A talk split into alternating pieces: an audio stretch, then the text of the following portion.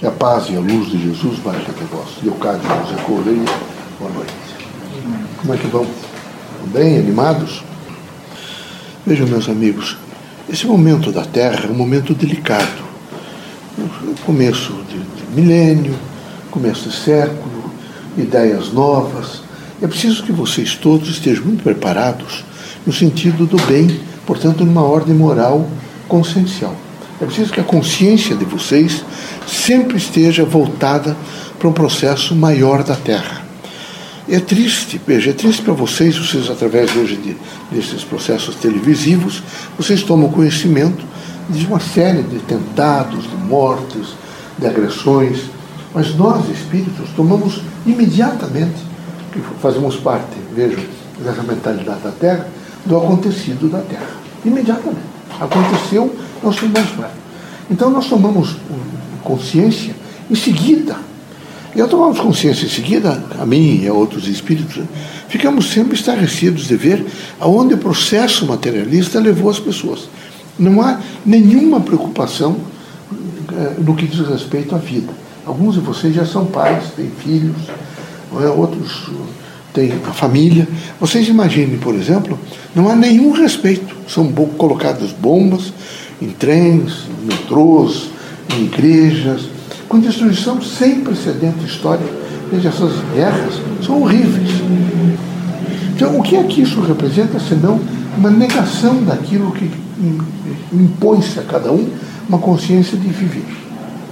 Era preciso que a doutrina dos espíritos, particularmente através de nós, espíritos, ao nos manifestarmos, sensibilizássemos vocês todos a uma consciência humana.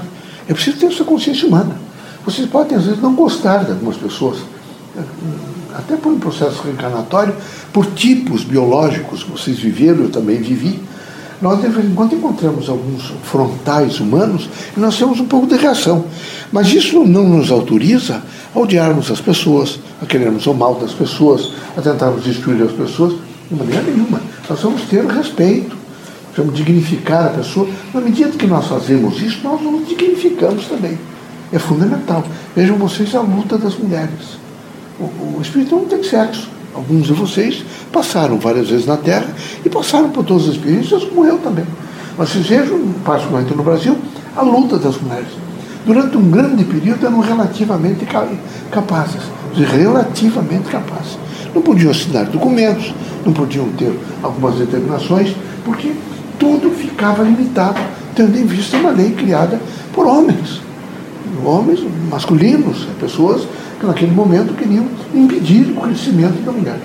Nesse momento vocês têm direitos iguais, mas será que eles funcionam efetivamente igual? Não, até não, porque também em contrapartida as mulheres, tendo sofrido durante anos um certo sentido de degradação, passaram também a agredir.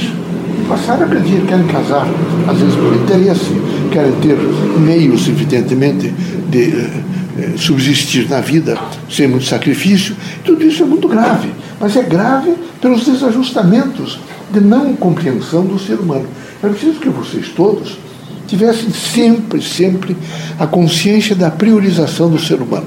Quando se prioriza o ser humano, nós começamos a nos enxergar no outro.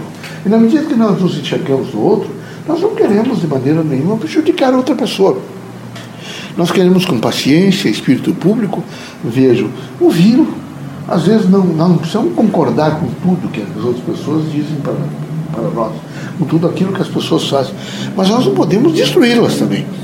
A diversidade é um elemento fundamental.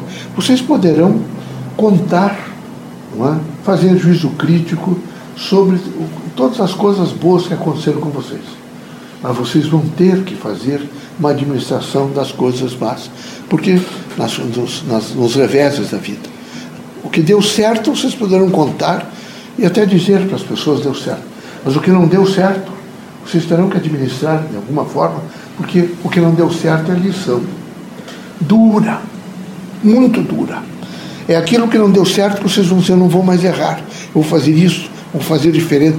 Sem essa coisa errada, às vezes, que vocês sofrem, o mundo seria diferente.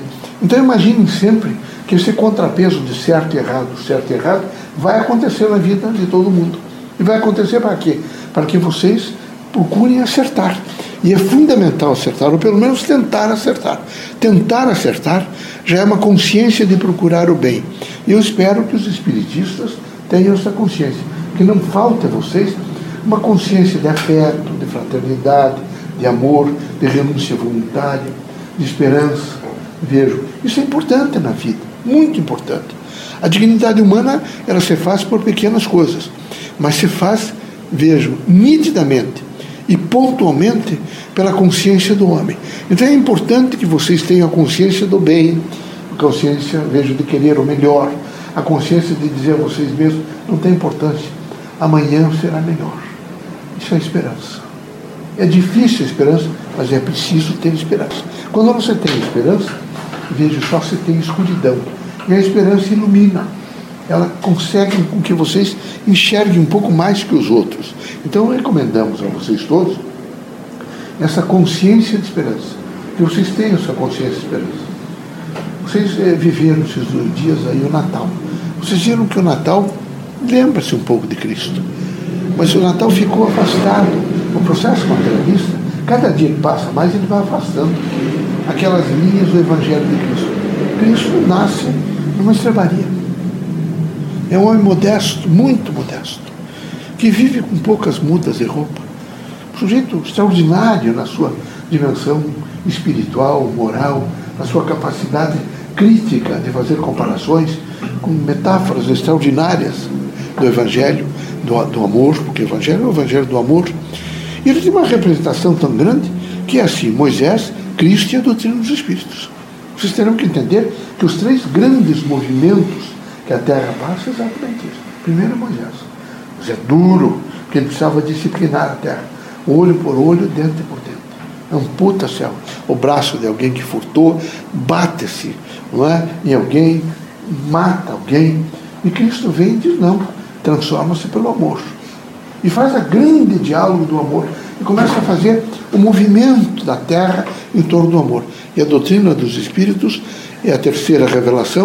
Ela vem revelar, veja exatamente, o sentido da construção, trabalho e disciplina. A fé tem que ser permanente, eu tenho que ser a fé. A esperança tem que ser um elemento vivo no meu cotidiano. E vai trazendo a vocês, não é, os elementos que se fundamentam. Deus é o fundamento, da vida. Cristo é o amor, a fraternidade, a luz. É, portanto, a presença contínua no coração, no espírito, na consciência dos homens bons. Eu tenho que ter o livre-arbítrio. E é importante o livre-arbítrio. Eu tenho que pensar no livre-arbítrio.